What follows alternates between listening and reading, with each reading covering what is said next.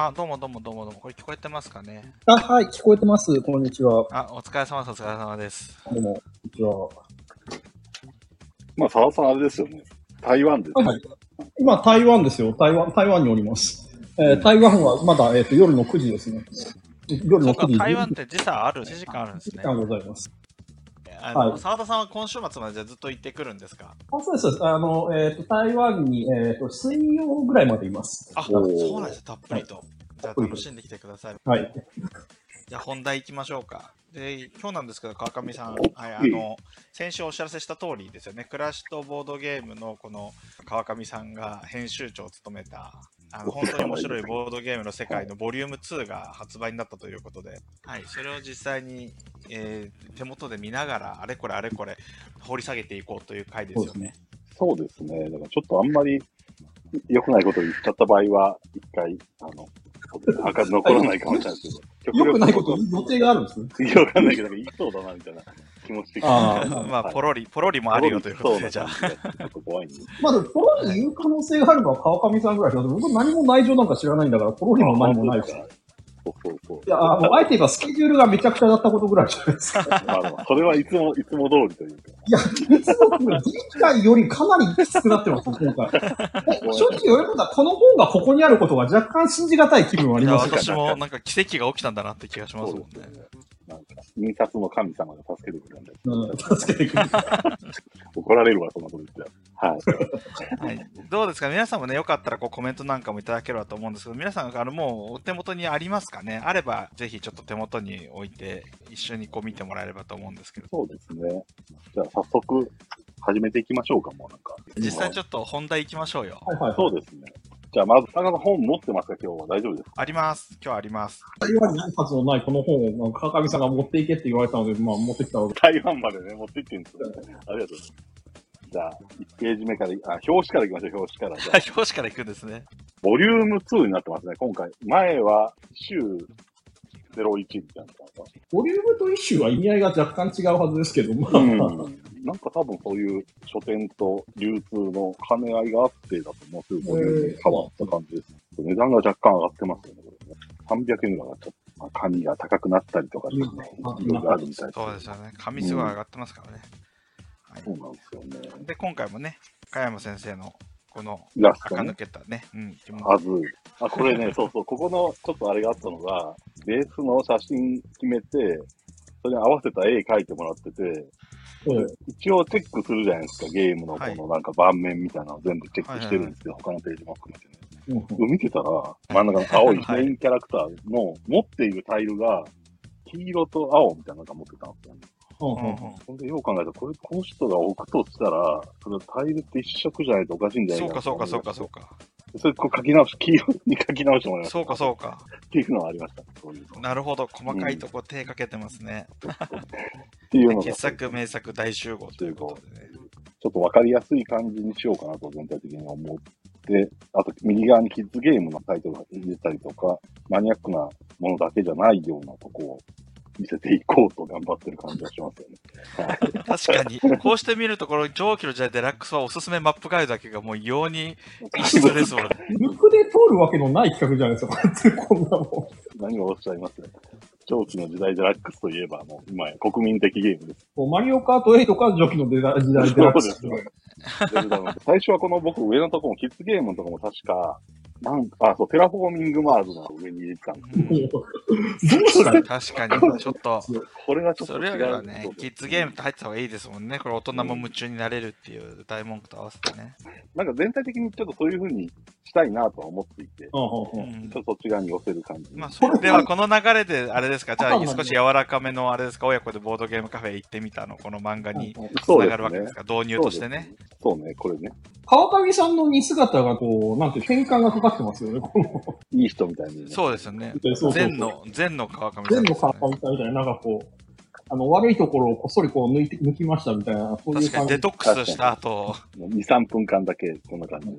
あこれ2、3分だけ持つね。カラータイマー鳴るまでは、そうこの、いい、いい川上さんでいられるんですね。そうです。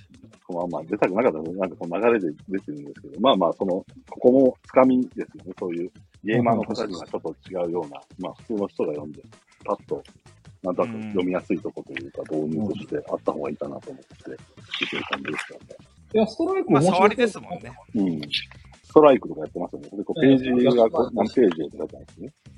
うん、なんか面白そうだなとは思いましたよ。ね、ボードゲーム講座が挟まって。これ、小野さんが書いたんですよね。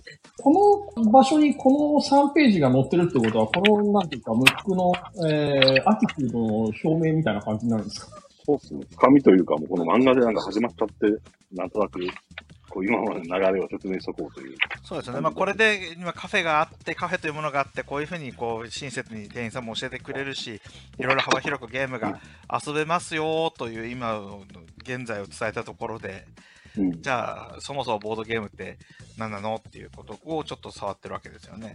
いつもどっかしらでやってるんですけどい、や、どっかしらでやってるんですけど、この、えっ、と、5ページ目にこれが来るっていうのは、あ結構このムックは、なんつうの、え、重めだよみたいな、まあ感じじゃないですか。うん。あ、文字、文字量的にもってこ普通のそのムックは5ページ目にはこれを載せないと思うんですよ。確かに、インタビューですよね。確かに、確かに。それこそそうそう、あの、うないさんのインタビューの方が絶対先だろうって、まあ思うんですけど、そうじゃないんですよね、これは。なんか意図的なものなのかなっていう感じがちょっとしますね。もうなんか、だって、いやこ、この3ページはもうなんかこれでパスっていう人絶対いますよ。せっかく漫画で、せっかく漫画でこう、そういうのをこう寄せと、寄せときながら、また、よく、ない部分が。確かに確かに。本当そうですよね。まあなんか極力わかりやすくね、しようとは思ってるんですけど。まあまあまあ文字数が多くなっちゃって。この人の文章の中ではね、あの、ちゃんと読む、付き合ってくれる人であれば、まあまあ、これは分かりやすく書いたんだなっていうのは分かるとは思うんですけど、私はこの漫画に続いてるからいいような気がするんです。あ、そうしたのねみたいな感じしますよね。そうなんですよね。ってな感じですかね。コメントが来てるんで。えーはいまだ上記遊んだことがない。俺も実はないんです。蒸気なんかね、あの、だいぶ前から持ってはいるんですけど、ずっとなんかね、棚の間に、あの、ほったらかしにしてあって、そうそう、やったことないんですが、意外意外です。あとは何ですか？えっ、と、最初は読んだ時は川上さんおばあちゃんだと思ってました。確かにおばあちゃんみたいですよね、この人えーああ、そうですね。おばあちゃんっぽいですよ。こういうおばあ、おばさんね。いますね、こういう人。おばさん、こういう漫画あるよね。で、えっ、と、そういうなんか、いろんなことが書いてあって、うないさんのインタビューですね。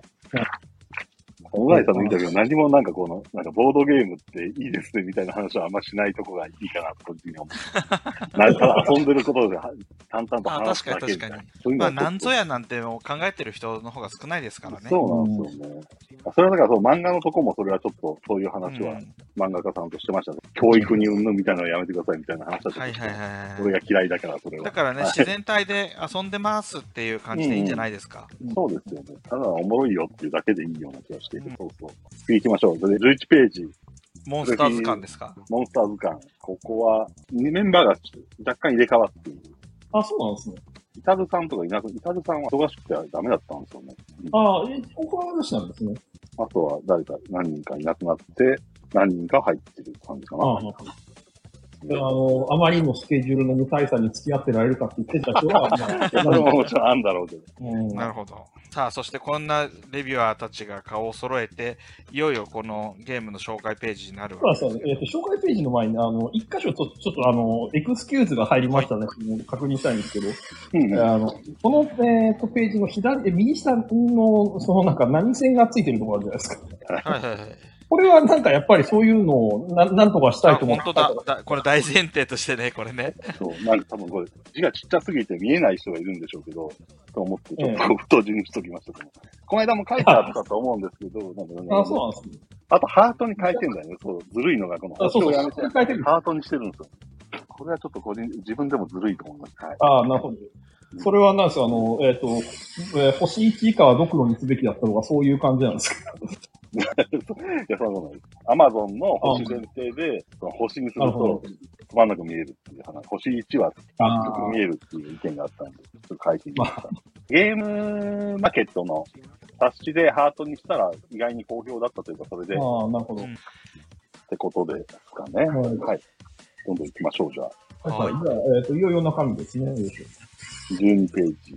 えーで、で最初はドーフロマンティックからスタートですと。年間対象コーナーですからね、これね。この順番って、ドーフロマンティックはなんかこう、絵面的に綺麗だなみたいなのがあるわけですか？なんか。別に何もないですよ、これ。あ、なんもないいや、なんかこういうのなんか一番最近、最近最のだから。近だからじゃないですか、そのトピックとしてってことじゃないですか。ああう。ん僕はなんかこの、やっぱりビジュアルっすよみたいな、なんかそうそういうわけではないんですね。どうですかね。ビジュアルで言うと、どどうなんですか？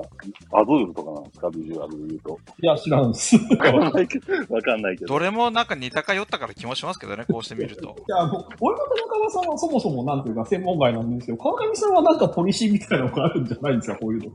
その華やかさ的なところ華やかさ目を引く的なと。ころ。まあまあ、それで基本的になんかそんな感じのものを選んではいるのかもしれないせんね。こう、このページ、ここの枠、この企画自体が。かもしれないこれはなんか川上さんがそのページの割り振りとかもやってるんですよ。そうですね。ああ。まあ別にそこはそんなに意識的になんかやってるわけではないと。いや、意識的にやってますよ。ある程度意識的にはやってるんですけど、ええそうですね。ただもう、その、ありもので組むことになりますからね、そこはね。あ、はいはい。まあ、まあ年間対象ですもんね。うん、うん、そうそうそうそう。選択肢があるわけじゃないんだと、対して。まあそうですよね。そうすると、まあ確かにこの順番っていうのは分からなくなります。まあ最新のが来て、うんまあアズールもやっぱりこの見た目の華やかさでいけばアズールもそうですし、チケットライトもやっぱり知名度もあって、ボードに、うん川川さん結構ね、チケットライトをその紙面映え的なところで結構なんかよく話に出してますもんね。そのやっうんぱでっかいボードがあって、そのミニチュア的なコマがすごいいっぱい並んでて賑やかでっていうところ結構よく言いますもんね。一番絵としては正解ですよね、ボードゲームっていう。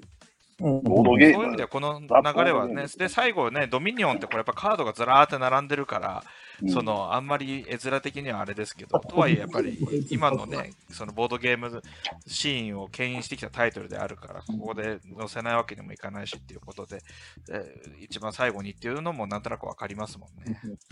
まあ、年間大賞の受賞作だから、どういう順番であっても、そのおかしなことにはならないですしね。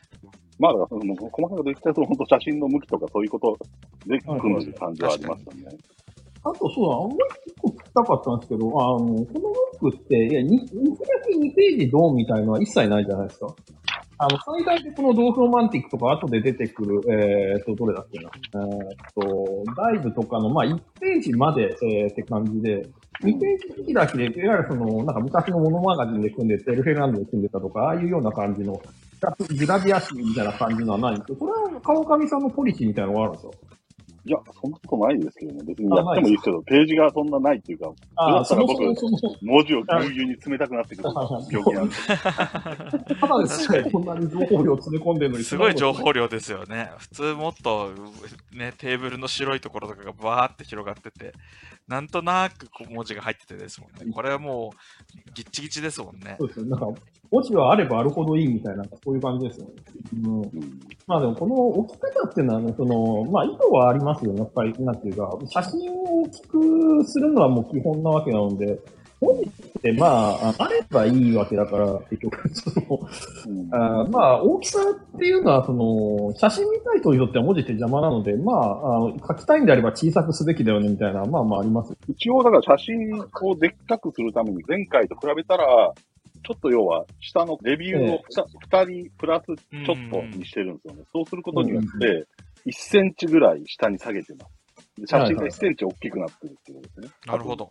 写真のがちっちゃすぎるっていうのは感じていて、はいなんとかしようという努力はしたけど、これが限界だったみたいな。なんかまだ文字をなんていうかちゃんと読ませようとしてますよね。まあ、そう僕なんかこういうのって別にもう、あの、いいのにみたいな感じですけど、あの、それこそその写真の方を、えっ、と、もっと拡大して、で、文字はその、よくある、あの、なんですか、グラ、えー、グラフィック重視の TCG みたいにもなんかもう極限まで別に、まあ、どうしても読みたいやつが読めりゃそれでいいんだよみたいな、なんかそういう感じでも全然いいのにぐらいの 正直思ってるんですけど、あれをちゃんとなんかこのキロ予備を引いて、あの、読め、読みたい人はちゃんと読んでもらうみたいな感じが、本は全体的に。でも逆にやっぱりちょっと本も無個性になってるところがあるから、これぐらいの、ね方がいい気もしますけどね。そうですね。だからまあ、ちょっとすごいぞって。この服の個性って、まあ、言えば個性なんだろうなって感じですね。なんかもう写真を大きくしてやってね、QR コードとかで、そこ行ったらものすごい気持ち悪いぐらい長い文章が入ってたり、こっちで読んでくれって。もう文章書いといたから。そうそう。ね、難しいです。結局でも写真って、ボードゲームと写真の、それこそ相性が悪かったりもするし、そこはなんかずっといろいろ、こういうボードゲームの雑誌にいろんなものに関わってきて、常々そこはもあう、ーうん。その、見栄えのするゲームはなくもないんですけど、あの、やっぱりタスナーのゲームって、まあ、なんていうか、あーうんまあ、なんでしょうね、ビニョスとか、ああいうのまで言う、言うと大げさですけど、どうしてもなんていうか、その、パラメータ優先みたいな、それこそこの、後で出てくるダーウィンズ・ジャーニーなんかも典型ですけど、その、あ隠しとけ、隠しとけみたいなところが映っちゃうじゃないですか。はいはいはい。まあ、ダーウィンズ・ジャーニーはまだマシな、この、例えば、グレート・スプリットとかね、このも、あパラメーターみたいになっちゃうんで、多分その もの、なんもねえぞ、このやつみたいなやつですね。そう、ものを触ると全然この、例えばダブルレイヤーとかそういうのが、こういい感じで、ものとしていいっていうのは伝わるんだけど、なかなか写真でね、それ見せようと思ったら、うん。やっぱね、難しいし、そこにダブルレイヤーだぞとか言ってんのもなんかちょっとしんどいじゃないですか。何言ってんのよ。いやいや、それキャプションつけていちいちそこを一個ずつ説明していくほどのことでもなかったりもするんだけど、川上構さん的には、その、えっ、と、ね、だからもう、えっ、と、完全に16ページ、17ページの話になっちゃいますけど、ダーウィンズ・ジャーニーとグレート・スプリットだったら、グレート・スプリットの方が嬉しく難易度が高いんですか？知らない人が見て、なんだ、写真の引きとしてはもう全然これ弱い。ああ、なるほど、なるほど。この左下のウッドクラフトとか逆に面白そうに見えるのかなと。この家の右上の。うん家にサブカットとかね。そうね。なんかこういうのが多分、なんか人がわかりよいと思う人の絵が描いてあって、名前、タイトルからして、この箱絵からして、何かこう、職人を家でなんちゃらかんちゃらすんのかなみたいなところはありますもんね。本当はこの家を方をでっかくするべきなんでしょうね。えっ、と、グレート・スプリットとダーウィンズ・ジャーニーだったら、ダーウィンズ・ジャーニーの方が、なんていうか、あの、見たくない度が高いんですよ。ああ、そうなの個ね。人的なに言えば、その、あの、グレート・スプリットはあの、つまんないだけの写真なんですけど、うんあ。の、ダーウィンズ・ジャーニーは積極的にこの本を閉じようとさせる力がある。そうでもなんかこれ、こういうのでグッとくる人もいるじゃないですか。いるんでしょうね。な、な、多分いるんだと思うんですよね。こ僕れはまあも見、てたらちょっと遊び、もう一回やりたいなと思うような絵ではあったりもするんで、個人的にはね。うんうん。ああ、もう一回やりたいなと思っちゃうような絵にしを撮ろうとは思ってるんですけど、はいはいはい。まあ実際そんな嫌いな人だとね、やめてくれよっていうような絵ではあります。はいはいはい。だから結局そうなんですよね。写真自体はカメラマンといつもこう喧嘩になるんですけど、えこんな写真を、お前なんでこんな写真撮るんだっていうのはいつもすごく言われます。それは、要は、プレイヤー目線の写真を撮撮ろうとしてるんですよね。多分その、遊んでる時の感覚がふって蘇るような写真をうん僕は心がけていて、多分それはカメラマンの、普通の、プロのカメラマンの撮影、写真撮影からすると NG なんですよ。なんでそんな角度で撮るんだ？そこまでなんでテーブルの視点を落とすんだとか。うんさ、そんなことすごい言われるんですけど、あの、要は、プレイ写真撮るじゃないですか、ゲーム自分で。ええ。はい。あれに近くて、ギリギリやりすぎない程度みたいなところを狙って撮っているところは確かに言われてみれば、アズールは完全にそうですね。あの、アズールを、その、こうなんていうの、ずっとして撮ってくれてたら、こういう構図にはならないですよね。そうならないですね。うんむちゃむちゃなんか何回もダメ出してだってもらう感じですね。これは確かにカメラマンとは意見割れるだろうな。そうどんどん仲が悪くなっていくっていう。日 を重ねるごとに。そうそうそれはありますいや、ねで。も、でもいい話じゃないですか、今のは結構。そうですかね。あのそれこそ、その、なんていうか、時々はその完全に真上撮りの写真なんかを、えっ、と入れた方が、特にローフロマンティックなんかは、まあ、その方が場合としてはいいとは思うんですけど、まあ、あ確かにプレイ風景で、その、真上撮りって、まあ、プレイ風景じゃないですからね。うん。かっこいいんですよね。確かにその、モノマガジンとかだとそんな感じですよね。ええし、僕もあの、ユーロゲームの本の表紙撮った時はもう、あの、真上が一番かっこいいなっつうんで、真上にしましたから。ドーフロマンティックもそれで、ま、まさにその真上から撮った絵も、一応アザーとしてあったんですけど、えええちょっとね、デジタルっぽく見えちゃう。ああ、そうかそうか、そうですね。ネットだとそうですね。あーまあ、それこそ表紙なんかちょっとそういう、表紙じゃない、えっと、このカバー、ボックスカバーの後なんか若干その、真上寄りですけど、えー確かにそうですね。ちょっとボードゲーム感のとは違っちゃうのかなみたいなところはあるかもしれない。うん。かっこよさは全然、断然そっちの方がかっこいいんですけどね。うん。まあ、そんな感じでバーっとね、ゲーム紹介が年間大賞から最新ゲーム、えー中量級ボードゲームが熱いというところが挟まって、で、確実に盛り上がるキッズゲーム。はい。で、てそうですね。で、えー注目の重量級ゲームと、まあ、一通りっていう感じですよね、本当に。別になんかその、映え感に振ってるわけでもないし、今のと、本当に、えーすごいトレンド的なね、わそのワードゲームと大喜利ゲームとかにを掘り下げてるわけでもなく、本当にボードゲームっていうのを、をいろんなカテゴリーで真正面から紹介してる感じがしますよ。これ結構でも、全然乗らないゲームがやっぱ多くてというか、ゲームがありすぎて、候補に上がっているものの半分ぐらい乗っていないっていう状状況でした。はいはで、キッズゲームとかも無理やり28ページとかだとこう、めちゃめちゃこう、そうですね。少ちっちゃくして5個も載ってますもんね。そう、無理やり乗せるみたいなことをやってるんですけど、もう全然これでも入りきれてないですね。キッズゲ3分のーム1ぐらいって。このレベルに押し込むのもなんていうか、こう、結構、その、なんていうか、スタンスですよね、これ。なかなかあとあれですよね。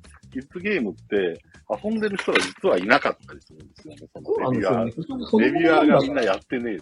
レビュアーは子供ではないので、なかなかその辺が難しいですよね。子供ゲームってその、大人が面白いと思ってるものと子供が思ってる、やっぱ子供にレビューさせるべきなんだよね、本当はね。そうですね。本当はそう違うんですよね。で、そういうゲーマーの親が買ってるボードゲームって基本、親が喜ぶために買ってるから、あんま子供にいけないというか。そうですね。子供の受けというのが一番大事で、で子供の意見が大事なんですけど、たまに子供にレビューをさせても、なんか本作はうんたらかんたらとは書いてはくれないわけでね、そこが難しいところですよね。そうですね。あと、その、その場で、例えば幅のゲームとかって、引きはいいから、一回遊ぶときは盛り上がるんだけど、はいはい。もう買ったはいいけど、二度と遊ばないゲームが結構あったりとか、ね、そのあたりを実際知りたいじゃないですか、その、親御さんがもしも買うとしたら、子供がずっと遊べるゲームっなるのかって。うん。てな感じですかね。まあでも、この乗ってるやつはいいんじゃないですか。これ全体的に子供と遊んでも面白いですよ。カードラインとか、カヤナックは最高ですよね。リフトイットもおもろいですなんかラインナップは全部いいですよ、やっぱり。あの、うん選挙してないのにね。うん、本当ですよ。選挙してないのに。選挙して何ないのにちゃんか言いたいことがと。あるんですよ、皆さん。あ、あとあれだ。これ、あの、重量級ゲームのところで、はいはい。なんかあるんでしたっけ、谷本さんなんか。あ、そうそう、私の好きなティルトゥムを0点つけられたから、俺も悲しくて悲しくて。ひどい、ひどいですよね。でも、5点もついてますからね。0点の人もいれば5点の人もいるってことですね。ひろきさんはこのめっちゃ好きなんですね、ティルトゥムね。あそうなんですね。なんかその、ゼロ点を置く場所をなんか、なんていうか、その、川上さんがどこにゼロ点を置くべきかをこう考えあぐれて結局ここにしましたみたいな感が。気負気負ってる感もあるよね。なんかね、田中ありますすごい、田中さんの力いいかみたいな。まあまあ、今あるんですよ、だってこれ。前は0点ってなんか、前も0点だったんでしたっけ？前のゼロ点は、えーでクロマクロがミクロマクロです。ミクロマクロと、あと、小野さんのなんだっけ、考古学カードゲーム。この2点で、これはなんていうか、その、うんそういう日和はないないじゃないですか。割とガチ、ガチ感があるじゃないですか。その、ミクロマクロと特に考古学カードメアは。うんこのシステムはお気に入ってますよ、やっぱり。これは。でもちゃんと本当に0点なんですもんね、澤田さん、ここはね。まあまあ、0点ですけどね、もちろん。まあ、あの、そ、そこが別に、あの、1点ぐらいあるところを0に下げましたってことは別にないんですけど。これでもね、他の人も、この、要はフリーアクションがいっぱいあるんですよね。そうです自由に打てる。それで、やっぱその兆候が過ぎるみたいな話は、結構、他の人ともしてましたね。まあ、兆候自体が気になるわけじゃないんですけど、その兆候の質が変わんないんですよね、毎回。もうちょっとなんか、その、1ラウンド目の兆候と2ラウンド目の兆候が違うこと、うん違う感じの兆候だったら別にいいんですけど、だからあんまり調校するようなゲームじゃないのかもしれないですよね。いないですね。あの、なんかまあ、プレイ時間も90とかですよ、確かこれ、あの、表記が。あれ何なんだろうだって、ホットとやれみたいな感じなのかもしれないですね。老化なのかな、でもね。なんかすごい最近、兆候してる人をよく見るし、兆候してることが気になるようになってきた。っていうのは、あそれは私が年をでもこの間川上さんあの BGA であのティチューやった時た高田くんの3倍超時間かけてましたよ。マジで？高田くんが11分だったのを川上さんが35分でしたよ、あの交流時間。多分本当 Windows94 じゃないけど、5じゃ。こう言ってるわけですよ、自分で。アップデートされてないです。そ CPU うがもそうそう。劣化してんじゃないの怖っ。まあ、あの、でもその意味では、まあ、手番でいろいろできて、手番にめちゃくちゃ時間がかかる、その、リバイブ俺すぐ下で3点つけてますけど。リバイブもそうな。リバイバルもまあ時間はすごくかかりますよ、あのゲーム。だからあれですよね、だから澤田さんが言ってるのは、そのさっき言ってたまさにその兆候の質、1ラウンドと、2ラウンド目でやってることが違って、なんかそのゲームにのその幅としてそれがあるんであれば、その兆候もあの意味考える面白さがあっていいけれども、そうですね。1ラウンド目、2ラウンド目、3ラウンド目、4ラウンド目、まあ、ほぼやってること同じで、まあ、ちょっとそのあのゲームの進行だけが違うっていうところで、そのまあ今何、何ラウンド目かっていうだけが違うっていうだけで、そこでこれだけの時間をう必要とされてもなっていうことですもんね。だから僕はあのまだ40代なので、そこまでまあ兆候自体が気にはならないですけど、これは50になると、まあもうちょっとなんていうかわがままになって、兆候するからみたいなことをまあ言い出すかもしれない。でもだからそもそもやっぱりそんな考え考えてほしいっていうゲームじゃないのかもしれないですよね、組み立てろっていう。えなんかパッとやってほしいんでしょうね、きっと。なんかもう血抜きで遊ぶ人多いっすよね、でもね、最近。一生遊ば、うんもう一発、この一発に一撃にかけてるみたいなさ。この一まあそういう回や人多いですよ。なんかワンプレイにすごいかけてる人多いですよね。二度と遊ばないみたいな。一回しか遊ばないからですよ。そう多分そういうことなんでしょうね。二度と遊べないというか、もう二度と遊ばない気であ挑むみたいな。でも例えば、その、1回遊ぶ時間で2回遊ぶっていうのまでは大変かもしれないけど、3回遊ぶ時間で2回あえ2回遊ぶ時間で3回遊ぶのってな結構なまあまあの重げでもできると思うんですよ、気を使えば。はいはい。私はなんかね、2回遊ぶ時間で3回遊んだ方がなんか実りがある気がするんですけどね。ないですね。うんなんか時間かけずにパッとやった方がいいんじゃないのかみたいな考え方はもちろんあると思いますよ。あとやっぱ勝ちに執着するんじゃない？さんが。俺それもすごい最近思うんだよな。なんかそんな、別に、いや別に適当にやってる、俺みたいに適当にやってる人も良くないとは思うんですよ、それはもちろん。でもその適当ってさ、うんその雑にやってるとかさ、ゲームをゲームとして楽しんでないっていうことの適当さじゃないじゃないですか。いや、もちろん勝ちは目指してて大前提なんだけど、それはもう別にそこで別に川上さんを負けようとしてるとか、おふざけな手を打ったりはしてないわけで、そね。うんそれはちゃんとやってて、ただなんか、すすごく本当にもうやっぱり、うん勝たねばっていう感じでやってる人ってすごく多いですよね。それですごく考えちゃう人ってね。全部廊下か。あるような気はしますけどね。うーんと、割となんかか、えーなんていうか、勝つように頑張ってほしいっていうスタイルのゲーム多いような気がしますよ、最近。まあ、あとあれですよね、その、なんというか、はい今のスマホの急速充電みたいなもんで、その、ご50%まではすごい考える意味はあると思うんですよ。すあのうんでもそこから先時間かけても、そのまあ、80%まではすごい充電できる。80%まではあの考えただけの手は打てると思うんですけど、そこから先どれだけ考えても上積みってあんまりないと思うんですよね、私。あそれは、まあ、まあ、なんでもそうですね。まあ人とやってる限りはね、そうね。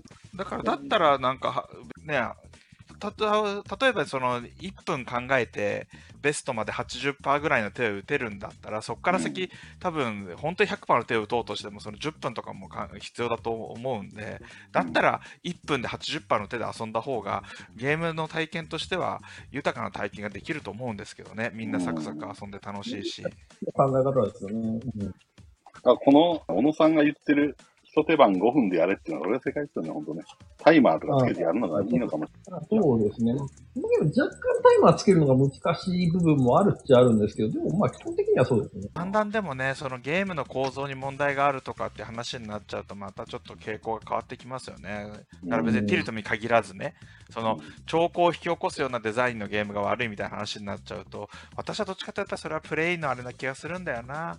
やっぱり最大限楽しさが感じられる。例えばその楽しさを削ってまで兆候する必要はない気がするんだよな。でもどうしても、田中さんところだと、束主とかね。手番来ないとわかんないやつあんじゃん、どうしようもないうん手番来てから考えようみたいなやつ。ああいうのはもうなんか、ね、しんどいよね。でも私逆にああいうゲームの方が適当に打てて打てますけどね。そこなんだろ私は、まあ、なんていうか諦めがつく感じしますね。そうそうそうそうそうそうそうそうそう。う。うん、で、だから別にそれも負けようとしてるわけでもないし、雑にやってるわけでもなくて、やっぱりそれを5分かけても10分かけても、ゲームの体験としては変わらない気がするもん、正直。おかしいよね。そうなんだよね。なんかそれ、ね、でもそれあんまね、せかすのも良くないから難しいよね。そうそうそうそう、難しいです。まあ、だから気の合う仲間でやってる分にはいいんでしょうけどね。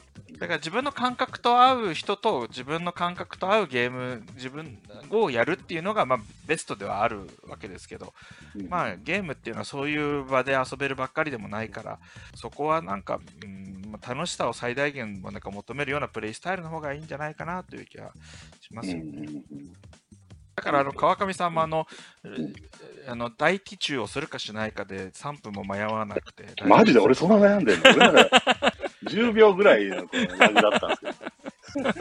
めっちゃ、めちゃくちゃ考えてる。カードが3分の2しか配られてないのに。どうしようどうしようって。一応おもろいわ。確これも載ってたっけ？載ってますよ。えー、46ページ。今遊べるユーロゲーム。あ、ほんとほんとだ。あちゃんと5点がついてる。マジでやめれなくなるからね、ピチューが。面白かったですね。うん、めっちゃおもろいね。はい、ってことで。はい。で、ユーロゲームの歴史ですか。はい。ゲームの歴史はい。ゲームの歴史。そうですね。これがちょっとなんか、だいぶこう、簡略化しすぎてるんじゃないか問題もちょっとありつつ、まとめた感じなんです。いや、ままずよく載せようと思ったなって感じですよね。なんかずっと自分の中でもやっとしてる部分だったりもして、やりたいなと思っていて、あもうちょっとこう、なんかね、ちょっとまた心残りはあったりもするんで、うん次またもう一回やります。もういいらないっていう話いや、あってもいいと思うんですけどね。その、私は好きですよ。その、澤田さんはほら、もうユーロゲーム死んだって言ってるし。ユーロゲーム殺人事件ね。ユーロゲーム殺人事件。も、まあ、もちろん個人としては全然あっていいと思うんですけど、それこそなんとかよくこれ OK 出したな、みたいな感じがするんですよ。この8ページにわたる、だって特集ですよ、これ。ね、もうちょっとだからあれですよね、ゲーム載せないとダメですよね。ゲームじゃないこといっぱい載せてますから。すごいな、よくこんな、こんなんなんか、でも多分、こういうことの積み重ねが大事な気がしますけどね。こういうところはやっぱりおろそかにしちゃうと、その、その時はいいんですけど、この後に、その、じゃあ、よりゲームのことを知りたいなってなった時に、すごくこう、薄くなっちゃうから、こういうのが、やっぱり、あるとないと、その目を通したか通してないかってすごい違う気がするんですけどね。なんか川上さんからそのゲラがなんか上がる上がらないぐらいの時に電話がかかってきて、いや、アクアイアは1962年でいいんですかねみたいな。別にこの本読むと気にするみたいな。まあ1962年じゃないんですけど、まあ、そんなんっていう感じがするじゃないですか。でも、あれですよ、それ言ったら、あの、これ、うちにもなんか電話かかってきて、そのユーロゲームは死んだ体で、その現代を語った方がいいのか、あの、まだ、まだ続いていて変わってるだけだっていう体にした方がいいのか、みたいなことを散々電話で話とかしてましたけど。難しいとこではありますよね。まあでもね、いいような解釈の方がいいような気はしていて。あそれはあの、え明るい感じえーこれはあの、川上さんではなくて、この、えっ、と、放送をお聞きの方に、あの、えー若干の補足をしますと、えっ、と、赤いは1962年のゲームではなくて、1963年または4年のゲームで、えーと先行発売というか、パイロット版の発売が1963年で、一般発売は1964年なんですね。で、なんで1962っていう風に、えー書いてというと、これ、コピーライトが1962っていう風に、あの、パケって書いてあるんですよ。あの、7時、1961。で、なん、なんですが、これは実は 3M が嘘をついてて、えっ、と、本当は63年もしくは64年のゲームなのに、あの、出たら、まあ、なんていうか、えー、ご表示というか、えっ、と、ああれですね、あの、嘘大げさ紛らわしいですね。があのな、なんかのマーケティングのすごい1962って書いちゃったので、えー、1962っていう風な誤解が広まって、まあ、この雑誌も、えー、このブックも、まあ、そういう1962っていうスタンスを採用してるっていう。まあ、なので、間違いっちゃ間違いなんだけども、あの別に理由のない間違いではないってことです。なんかチェックでね、こいつでチェックが絶対入るんですよね、このアクアイア。うんこれさ62だ2で書いてあるんだけどって言われちゃうんですよ。そうそうそうで、その、だから62派と63派と64派がいて、これがまあ、あうんの、争ってる役割が。絶対なんか、沢田さん64って言ってたわ、とか思いながら62にしてたんですいや僕はでもね、63派なんですよ、64ではなくあて。、そうなんだ。なるほど。でもこれ、いいんじゃないですか、なんか。まあ、簡潔にまとまってて、じゃあ、まあ、よく書いたなとは思いますよ。何やその感想。いや、なんていうか、なんていうか、その、え駅、駅のないことをよく、なんていうか、頑張って、この、友達が、友達が書いた漫画のこう感想みたいな。そうそうそう。いやーそうなんだよね。でもなんか、いややっぱ大事ですよ。タワさん出してる本につな、つなげるというか、やっぱそこに行けない人って結構いると思うんですよ。ほんで、それがまた、なんと、あ言い方、な、なんなん、その、俺がよくイバリンボおじさんと言ってるおじさんたちにも、そこを通ってない。で、威張っちゃってる人とかいるから、うん。それは良くないと思っていて、うん。いや、だからその、僕は逆に言うとその、まあそういう人でさえ、まあこんなことは知らないんだから別にまあ知らんでも良いのではないです。まあなんていうか、そのユーロゲームの方を訳しといてお前がそれを言うのかみたいな感じちょっとしますけど、でもまあ、でもまあ、ああいう人が知らないで、まあああいう顔ができるんだから別にまあ知らないでも良いのではみたいな感じはちょっとするんですけど、うん。でもまあ割とちゃんとそこはししたいっていうのがまあこのムックのなんていうか方針なんだなって感じです。そうですね。ちょっとコメントも拾いましょうか。じゃあ、はい。はい。えー、豆腐は田中間さんから借りやすいからかと思ってました。違う、あの、単にやっぱり今年の最新だからですよね。そうですね。だからチャレンジャーズもどっか入ってますもんね。チャレンジャーズ入れましたよ、だかあ、チャレンジャーズついこの間やりましたよ、そういえば。ら。あ、どうなの？沢田表はどうなの？あ、確かに気になってた気になってた。悪くはないんじゃないかぐらいの感じですね。あんまりだったってこと？いや、あの、いや、いや悪くはないですよ、実際。悪くはないっていうのは、あの、結構いいってことですから、僕の基準だと。僕は別に全然、あの、このゲームは、えー存在しない方がいいと思うぐらいのうん。あ、聞こえ悪い気分はしませんでしたよ。あ、本当ですか。なんかでもすごいめ、僕は遊んだ環境もあるのかもしれないですけど、やっぱそのなんか、なんでしょう、会場をこう、移動して、3回前に戦った相手ともう一回戦うみたいなとか、なんかああいう、ああ。本当に大会のそういう、なんか少年漫画的なノリになってくるみたいなのも面白かったですよ、またお前かみたいな感じの。うん。そこも含めて、おっさん同士で遊ぶと、そういうとこは、ちょっと面白かったですね。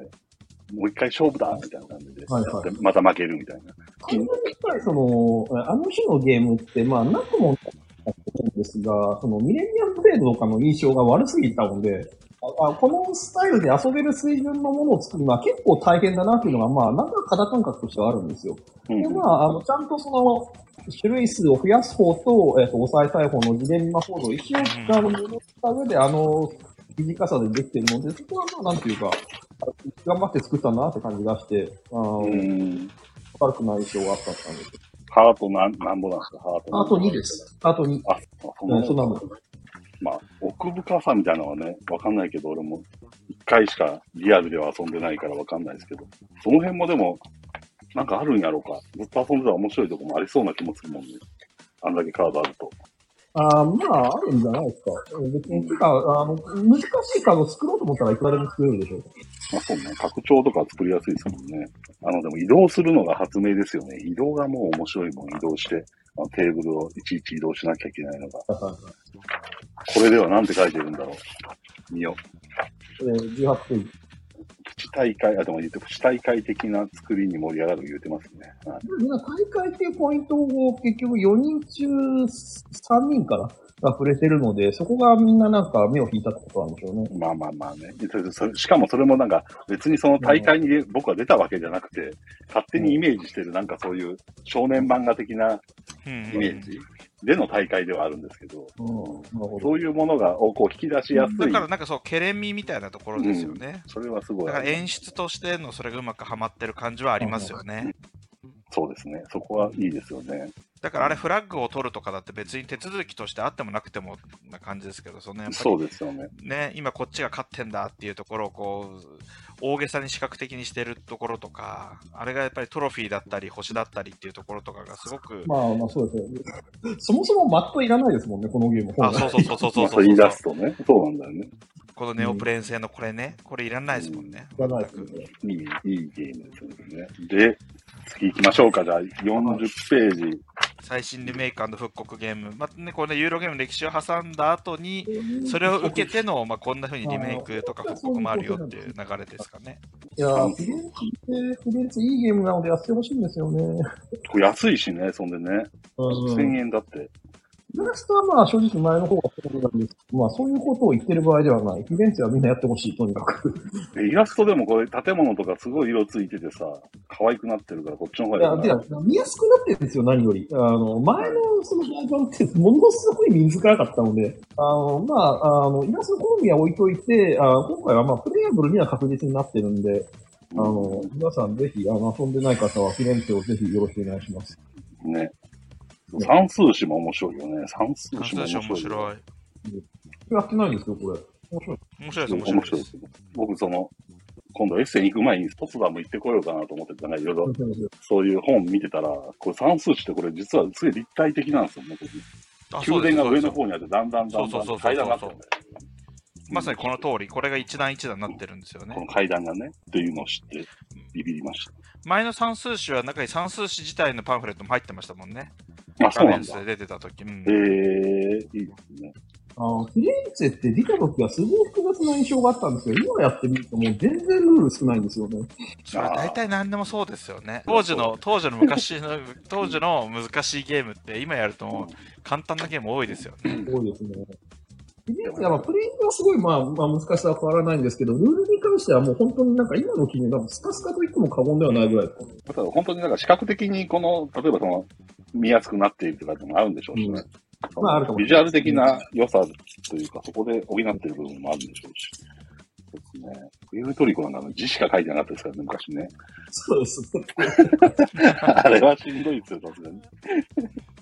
でも当時は私、あれも新しさ感じてましたけどね。あやーっぱり特殊効果っていう。はいはいはい。そうそうそうそうそう。あの、プエルトリコはえードイツのゲームがいきなりこういうことするんだっていう驚きはありましたよね。あんなね、やっぱりユニーク効果を組み合わせてっていうこと自体が結構、もうそれがインパクトがあったから、でもこの最新リメイク復刻ゲームのところ、いいゲームばっかり並んでますね。面白い。アリテリストすごいですよね。よくこれ出したな。うん出すのは、なんかもう異様だし、なん、なんつうのかな、正気では、なんていうか、なせない技ですよね、これは。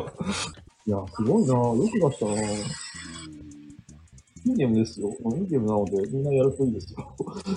こういうの好きですよね。サラさん好きそうなアルケミスト。アルケミストはちょっとそうですね、あの、面白い面白くないのでは別に、あの、やっぱり他にないゲームなので、これはなんていうか、やってほしいなってのはありますよね。で、カラーラ、あーですよ。カラーラ。カラーラ。そう、申し訳ないなっていうのは、初版ベースでこれ書いてるんですよね、で。でもこれ2版なんですよ。は。最後終了条件がちょっと違うけど。違うんですよ、そうそう。うん。なので、で、時間もちょっと伸びてるし、なので若干噛み合わないことが起きてて、でもまあ、あの、カラーが面白いので、まあいずれにせよやってもらえばいいんですけど、一応ね、1000円ぐらいでカードを買うと、前回のルール、前のルールでも遊べるようにはなっている。あかこの、そっか、ヌン君は拡張がおすすめって書いてる。僕は拡張は入れずに、その終了条件が変わった正規のルール。拡張は僕はちょっとダメでしたね。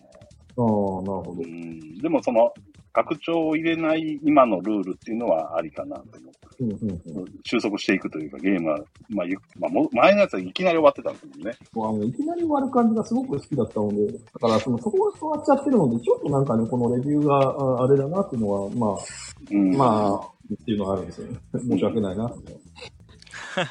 ここはやっぱりね、さすがのいいゲームが揃ってる感じしますよね。ここに載ってるの買いやすいですしね、どれも。いやいい時代になりましたね。エイリアンフロンティアですからね、これね。エイリアンフロンティアもエイリアン日本語版で出てるんですもんね。頭おかしい日ですよ。本版で出てるのもすごいし、この雑誌に載ってること自体もすごいですね。うんこういうでも確かにここのなんかラインナップ、けやっぱまあ、ここに限らず全体的にラインナップに良心を感じるな。なんですかそれ何と比較してるんですか？何どこいや、まあ、いろんな、いろまあ、いろんな、いまあ、あの、比較はしてないです。川上さんの脳内投票はやっぱり、脳内総選挙は信頼を受けるってことですよね。そして、それに続いてね、今遊べる検索表現も、キーフラワー、ギャラクシートラッカー、ラー、プラス、チャオチャオスペースアラートですもんね。いや、すごいですね、このラインナップ。ねウバチルがここで2作も出てくるっていう、この、どうしたんだって。まあ、レビュー、今回、そのキーフラワーも書いてるんですけど、前回の風の時って、まあ、ちょいちょい、なんていうか、あの、煽りとか、そういう、なんかまあ、スパイシーとは言わないまでも、ちょっとまあ、スパイシーなあ文面をちょいちょい入れるようにしてたんですけど、今回時間がなくてそういうの入れられなくて、で代わりにまあ、あの、まあ、パート書いてるので、なんか、素で時々キモいんですよね、なんか自分の文章が。おもろ。でもその、キモいとこが俺は沢田さんのいいとこだと思う、そうそうそうそうそう。そんなで、何を言って特にその中で、あの、キモい鬱陶しい感じがあっていうのは、このキーフラワーで、意地悪そうそう、あのなんかこの、い現場に寄り添ったゲームで寂しいって、まあ、とりあえずそのレビュアーが寂しいかどうかなんか知ったことじゃないわけですよ。ここは大事です、大事です。やっぱこういう独特の視点、こういうのがあってこそのやっぱりレビュアーですから。もうちょっと時間があれば、なんかね、あの、もう少しなんていうか、スマートに、あの、人を煽るような文章を書けたのにな、みたいのが。そこはでもなんかその、それがそれでいいんじゃないですか、そうして。思った感情をそのままぶつけてる感じで。そのままそう、うん。うん生の声ですよね。生の声ですね。うんそいやー、ギャラクシートラックやりたくなるなねう。あ、ヤンキートラッカーね、面白いですよね。ミニゲームゾーダーに一回、ギャラクシートラッカーの日本語版の打診が随分前に来たことがあって、その時はちょっとね、体力的に出せなかったので、うん、うんなんか、ジャパンが出してくれたのが良かったですね。うん。マジでみんな買ってほしいっすよね。こういうのちゃんと、フィレンツェもそうだしさ、なんかこの、ギャラクシートラック、拡張もちゃんと買って、キーフラワーも日本語版出ててすごいよね、考えたらね。とんでもねえ時代でそうですすよね。日本語は出したのはよくって。でもまあ、ティフラは確かになんかずっと人気のあるゲームだったから、まあまあ、わからんくはないですけど、うんうん、でもまあ、よく出たなって感じです。なんかさ、この前話してて、このやっぱキーフラワーは、もうなんかい最近2、2 3年、あ2、3年 ?1、2年前ぐらいからゲームを始めたおっちゃんがいて、うんうん。で結構、まあゲームすげえハマってて、めっちゃゲーム買ってんのさ、キックスターターとかでもゲーム買うようなおっちゃんね。と、なんか話してて、やっぱキーフラワーはやっぱめっちゃ面白いって、この写真撮るときに話したんだけど、うんそう言ってたら、やっぱその人からすると、やっぱこの、やっぱもうめっちゃ古臭いですよ、やっぱりゲームのシステム的にっていう話をすごいしていて、なんだろそううなのかな？なんかその人はそう思っちゃった。ああ、そう。もうまあ、えー現代的と言われるゲームをいくつか並ぶ。しかしこのキーフラーは本当に写真映えしないゲームだね。面白くないですよね。このアイコンのなんかあれもすごい淡白だからな。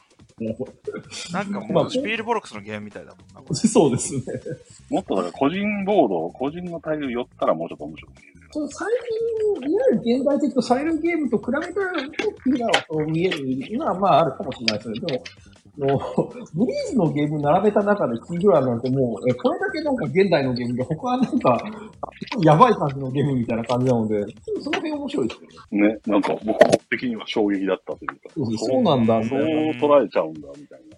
でも言われてみればそうかもしれないな、確かに。なんかでも個人的には今のそのやっぱりゲームの方がやっぱりそのシステムをいろいろ組み合わせてそのまあパラメータいじくったり面白そうな感じはしてるけどゲームの根本的な部分ではそんなに突出したものがなくてやっぱりそういったところのそのゲームのその本質的な面白さっていうことで言えばやっぱりこういうゲームの方がすごい味わえると思いますけどね。僕はまあ、あの、その意味での現代的なゲームで本当にプレイする価値が全くないぐらいに思ってるので、競りとかがもうダメなんでしょうね、今の人。古臭いと思っちゃうんだろうね。うんちょっと旧時代のシステムやないかいみたいなのかな。まあでもデジタルゲームもやっぱり AAA のタイトルと、そのちょっとこう先鋭的な、そのインディープラスアルファみたいなゲームとじゃ、やっぱり面白さの、あれが違うもんね、方向性がね。ううんん。楽しみ方も違うしね、それはしょうがないのかもしれないね。そうなんだよね。それはちょっと結構ね、驚きましたね。それこんな面白いのにって言いながら写真撮ったら全然面白く見えないっていう。面白くない全く面白そうに見えないです。マジで面白いんだからっつって。ラー、ブラス、チャオチャオ、スペースアラート。俺、スペースアラートとこう、そう、ギャラクシートラッカーを横に並べたかったっていうのがあって。ああ、はいはい。いいですね。最高の取り合わせ。出ましたね。なんかす、すごいな。どっちももう俺が一生遊んで遊び続けるだろうなゲームですから。スペースアラートもね、もうちゃんと売れるべきですよね。うん。うん。難しいな。スペースアラートってあんまり売れてないんですか？全く売れてないわけじゃないですけどね、ちょっとね、あの生産数間違えた感がまあ若干あるのでって感じですね。あの、あー我々のそう本番からするとじゃ。あまだちょっと残って、じゃあ俺ちょっとスペースアラートプッシュ月間にしようかな。ギャラクシートラッカーもやってあげて、ギャラクシギャラクシートラッカーーってでも今、ホビーション切れてるんじゃなかったかな？ちょっあと、売り切れてるのやった売り切れたら。あ、わかんないです、わかんないです。ちょっと確認してみます。まあ、うんスペースアラートはちょっと押していこうかな。あーおもろいもんね。面白い。ほんと面白い。協力ゲームがね、一ジャンルを築いたのに、スペースアラートがいまいち限と言っていうと、ちょっ。と一末のこの、ね、寂しさ。が流行り出す前のゲームですからね。すごいですよね。でもうんそれでもやっぱりこの協力ゲームの面白さめちゃくちゃ詰まってるじゃないですか。そうですね。だからもうこのぐらいからですよね。なんか協力ゲームがちゃんとしたそのものとして作られ始めたのは。ね、奉行問題も起きないですしね。その自分のことはない手一杯ですよね、うん。まずは、まずはやれることにベストを尽くそうみたいなところ、共有から始まりますから、始まる。いいですね。このジャケットのこのおっさんも最高ですもんね。こんな、こんな、どんだけ必死やねんみたいな。こんな、こんな気取った感じで。これでも、ギャラクシートラッカーの宇宙船の中みたいな感じなんですよね、これねそうですよね。そうですそう、出てくるなんかレーザーとかが同じなんですよね。だから、このギャラクシートラッカーで変なイベントが起きてるときに、中で実は慌てふためいてるのはこんな生かしたおっさんなんですよね。こんな生かしたおっさんです。で、こんな生かしたおっさんですけれども、この人たちは、まあ、た割と高い確率で海の目、海じゃない、宇宙のそう目切り離されてそうそうはしご、はしごでお前行けねえよって、はしご早く降りろよみたいな感じになりますもん。こんな、こんな透かしたおっさんなのに、はしごすらちゃんと降りられないですからね。これじゃない。全く降りない。ね、まだあと、そのチャージされてないのに、装填されてないのにミサイル撃とうとしてますから。この人たちまともにてるのに。マジでみんなやってほしいなぁなんかこれこそ本当体験とかしてほしいよね。うんそういう場を設けたいよね、本当確かに、じゃあこのギャラクシートラッカーとスペースアラート遊び尽くす回を、ちょっとホビージャパンとニューゲームズオーダーでやってもらいましょう一緒にやったらいい。前、ホテルの、ホテルええでボードゲーム合宿というか、泊まりでゲームしに行った時に、あのちゃんとしたその設備の会議室を借りてやった時に、その会議室の音響を使ってスペースアラートやったんですよ。う んすごいいいですね、それ。そう。すごい音を大きく出して、めちゃくちゃ良かっブたですよ。もう、テンション上がりまくりました。まあでも本当スマホがあるから、すぐ遊べちゃいますもんね。リリまあ、遊びやすい遊びやすくね。どこでも遊べちゃう。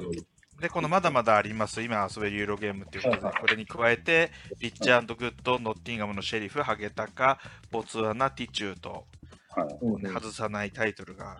そして、ね、また、どんどん、ね、時間もどれだけあってもそうだ、本当は行きましょう、行きましょまだ半分いってないですからね。う。マジで？で蒸気の時代デラックス版のおすすめマップがこの、問題ページ出していくじゃないですって、絶対。いやいや、発売になったんですよ、デラックス版が。ついに日本語版がね。いや、すごいですよね。これを載せる、この、だろうな。まだ、なんていうか、その、水着グラビアとかの方があっていい度が高いレベルの話。確かに。いや、でもこれ、ほんとね、この、多分この基本セット買った人はみんな思うと思うんだけど、マジでこれなんなん、なんなんだこれみたいな感じなんですよね、要は。その、全部同じじゃないかいみたいな。そうそうそう。うん。何のこっちゃかわからなく、しかもその、プレイ人数もそない変わらず、3から6人で全部書いてあって、ほぼね、4枚ぐらい入り、同じ人数制限書いてあるんですけど、まあ、どれがおもろいねんってさっぱりわかんないから、個人的にこれを欲してたんですね、僕は。これも多分、買った人、上記持ってる人は嬉しいんじゃないですか？いや、まあ、そうかもしれませんけど。わかんないけど。これ、有隣堂で売ってるんですよ。だって、この、だし会社の昼休みに有隣堂、まあ、なんかちょっと寄ったら、カメラ入門とかの息子の隣に置いてありましたからね。いいじゃないですか。いいじゃないで？すか、これ。で、ね、これを皮切りに企画ページが始まって、いろんなそのジャンル掘り下げになって、テラフォーミングマーズの魅力を知るということでね。はい八月さん。はい。あの、俺、テラフォーミングマーズってすごい嫌いなゲームなんですけど、この文章はいいと思いますよ。うん。あの、なんかこう、あテラフォーミングマーズが、その、なんていうか、馬鹿にされるだけのゲームではないんだなという感じが割とする。失礼な。はい。いや、だからでもそれこそがこのページでやりたかったことですもんね。その、そうですね。こんなね、テラフォーミングマーズフォロワーのゲームを本当に好きで好きで作ってしまうような人が、やっぱりどこに魅力を感じたのかっていうのを自分の言葉で書いてるわけですから、すごくそれはね、やっぱりいいですよね。僕もだから実際本当に疑問に思ってお願いしたところもあって、うん、うん、うん。僕、どっちかというと好き、結構遊んでるんですよ。で、まあ遊んだらおもろいなと思うんだけども、まあその、ユーロゲームではない、そっち側の文脈ではないことはもうわかるわけじゃないですか。でもやっぱり面白くて、で、そこから派生してるゲームを普通に面白くて遊んじゃうんですよ。で、何なんだろうなとか思いながら、テラフォーミングマーズってマジで何なのってずっと思っていて、うん、うん。ずっとこの人に聞いてみたいなと思ってたんですよね。はい、まあ、は。ないんとなくね、この5つの魅力っていうのは、べうんね、テラフォーミングマーズを知ってれば、まあ言えることですけど、でもこれはやっぱりよ本当に好きで好きでたまらない人が、それをちゃんと自分で言葉にして書いてるっていうのは、もうやっぱ説得力が違いますよね。やっぱりまあ、あの、好きで遊んでるんだろうなって感じはしますよね、これだけ。なんか、まあ、こう、こういう打ち出し方で書かれると。うん。いいページですよね。で、最新トレンドを知るっていう、まあ、企画の中の企画になって、謎解き推理ゲーム、今ね、推理ゲームすごい人気があるから、論理パズルも含めて、うんそれをここでね。なんかね、マーダーミステリーとこの辺りを切り分けたっていうのは、やっぱり、あの、川上さんもよく考えてるなという気がしました。割とその、マーダーミステリー畑の人に、この、あの、グループ SNE のこの協力ミステリーゲームシリーズとか入れられることがありますけど、やっぱりちょっとね、違いますもんねう。うん、それをちゃんとこういう風にしたっていうのは、やっぱこのディレクティブ X はちょっと非常に面白かったんでね、もっと本当はページ先たかったんですけどね、ああ、これね、か買ってはいるんだけどやってないんですよね。これちょっと異質な面白さがありましたんで、パッケージが、このパッケージがすごくいいじゃないですか、このゲーム。あの、えっと、段ボールの。段ボールでね、そう。うんだけども、そう、こういう風なパッケージを、あ割としてほしいなと思いつつ、みんなやってくれなかったんですよね、こういう感じのパッケージうんにって。うんでこれやってくれたので、そこでなんかすごく印象が良くて買ったんですが、全然遊べてなくてね。面なんか本当白いですよ。ね、思い、なんつったらいいんだろう。あ、なんも言わないでおこう。はい。そう、そう、だけでもだから言えないですよ。なんだろう、道尾修介さんのそういうミステリー小説って、やっぱそのミステリー小説、小説小説してる部分も含めて、この、このにパッケージされてるっていうか、そこも含めてなんか、その、この人の小説の世界に入ってる感がすごいよね、なんかね。うん。まあ、この人結構ね、その実験的なやつが多いんですよね。うんそれがうまくそういったところがこのゲームに集約してるなっていう気が、まうんあ、しました。その私もこれレビューに書いたんですけど、お話の部分も面白いし、うんそのなんかやっぱり手続きが一つ一つのその積み重ねていく感じとかは、すごい雰囲気を表していて、まあいいなという感じがしましたね。私もすごい夢中になって遊びました、これは。その、向こうの言語で遊んでたらこんな面白いのかなとかもちょっと思った。いや、でもね、海外のその操作資料のやつはもっと、もっとベタベタな操作資料を漁る感じですよ。あ、そうなんだ。かこんなけそのケレン味みたいなのないです。だからここはやっぱりうまく成功してる気がします。そのお話の部分とかっていうところをちゃんと面白くするために、ちょっとやっぱり少しパズル集が強いところも、まあそれを優先させたらしょうがないのかなっていうのはします。まあその分、その試みは成功してると思うんで、はい。あの、だから全然すごくいいなっていう気はします。でこのなんかちょっとミュージアムサスペクツとか、クリプティッドとかも入っちゃってるようなページですよね、ここはね。謎解き推理。全部まとめちゃってる。遊んでないんですよね。すごく評判いいじゃないですか、クリプトって。うん、やりたいんですけど、なんかもう、あのやえー遊ぶ場がなくて。そうね、人数も結構いるのかな ?4 人ぐらいで遊んだ方がいいですもんね。4、5人で。とても面白いよね。面白いです。まあ、あとやっぱりグループ SNE がね、このグランドホテルデュエットもそうですけど、ちゃんとその、あのマーダーミステリーとは違うということを前面に出して、そのミステリーゲームっていうのをこうひ広めようとしてる感じが私はすごく、はいあのす好きなので、そそのあたりもちゃんと紹介してて、すごくいいページだなと思いました。うんそしてまあやっぱりね、今のトレンド、あのね、うないさんも言ってましたけど、マーダーミステリーのページも外れね、はいめくって次がマーダーミステリーのでね。でもほら、前、前々回か、その前か、私とそのやっぱりマーダーミステリーでがっかりした話をまた川上さんとすごいしてましたけど、これ読むと、あの、なんかやっぱり、その、う送り手というか、それを広めようとしている人たちも、なんうまく伝えたいっていう気持ちがすごくあるんだなっていうのを感じましたね。エモさみたいなところとかをその単純にその、えー前面に出すとか逆に隠すとかではなくてちゃんとこういうのを求めてる人にはこういう面白いゲームがあるんですよっていうのをなんとかそのマーダーミステリーのそのネタバレにならない形でちゃんと広めたいっていうふうに思ってるんだなっていうのがすごい伝わってくるページだなと思いました。ただここで紹介してるのはどれもなんかやりたくなりました？もちょっとやってみたくなりますよね。ん。うんあれが面白そうだと思った、この、幻冬者のやつ。銀行強盗のやつが面白い、これね、うん。いや、でもどれも面白そうだよ、やっぱり。うんマーダーミステリーはな、マーダー、田中さんはマーダーミステリー厄介ユーザーだからな。厄介プレイヤーだからな。いや、それはあと面白くないの、鈴木様に当たっちゃったから。それがこれ遊んでみてよ、だからこれ乗ってそう、これ遊びます、遊びます。いや、だからなんか遊びたいなっていう話をお店の中でずっとしてますよ。だからこれとそのグループ SNE のその協力ミステリーゲームシリーズですよね。だからやっぱり私はその、あの私の好みとして、そのエモさとか、そのやっぱりこのマーダーミステリーのその驚かせるためにだけにこう着目したなんかとんでも落ちみたいなところにちょっと引いちゃったっていうところがあって、それじゃないんだよなっていうのが大きかったんで、うんあそれがちゃんとね、あのそうじゃないゲームもいっぱいあるっていうのはあれだし、それあのそれを紹介してもらえたんで、ちゃんとやろうかなっていう気がしてます。だから私は逆に一番最初にやったやつがいわゆる王道的なやつで、それがめちゃくちゃ面白かったから、そのそれを遊びたいわけですよ。本当はね。でそうでそれなんですけどその後遊んだのが全部なんか出来がいいって言われてるのに、うんなんか全部エモい方に振っててうん。そのなんでやねんみたいな感じになっちゃってたからちょ、マジでこのマーダーミステリーのこの歴史を作ってほしいよね。年表みたいな。エモいにこっち振ってるみたいなのがあるんだけど、そういったネタバレになるの？かそうそうそうでも このこのあのここの中で取り上げてるその紹介の仕方はちゃんとその辺もそのこっちに伝わるように紹介してくださってるからだからやっぱりそのエモいって書くのがネタバレだみたいなことはそれは多分ねないんだと思うんだよね本当はね。そこ,、うん、そこはだから言ってくれた方が結局はいいんだと思うんですよ。逆になんかその辺隠してる人って自信がないのかなって思っちゃいますよ。あのこの紹介とかを読んだ後を見ると。そのエモさって言っちゃうとそのエモさを期待され期待して遊ばれると、ちょっとちゃいますみたいな。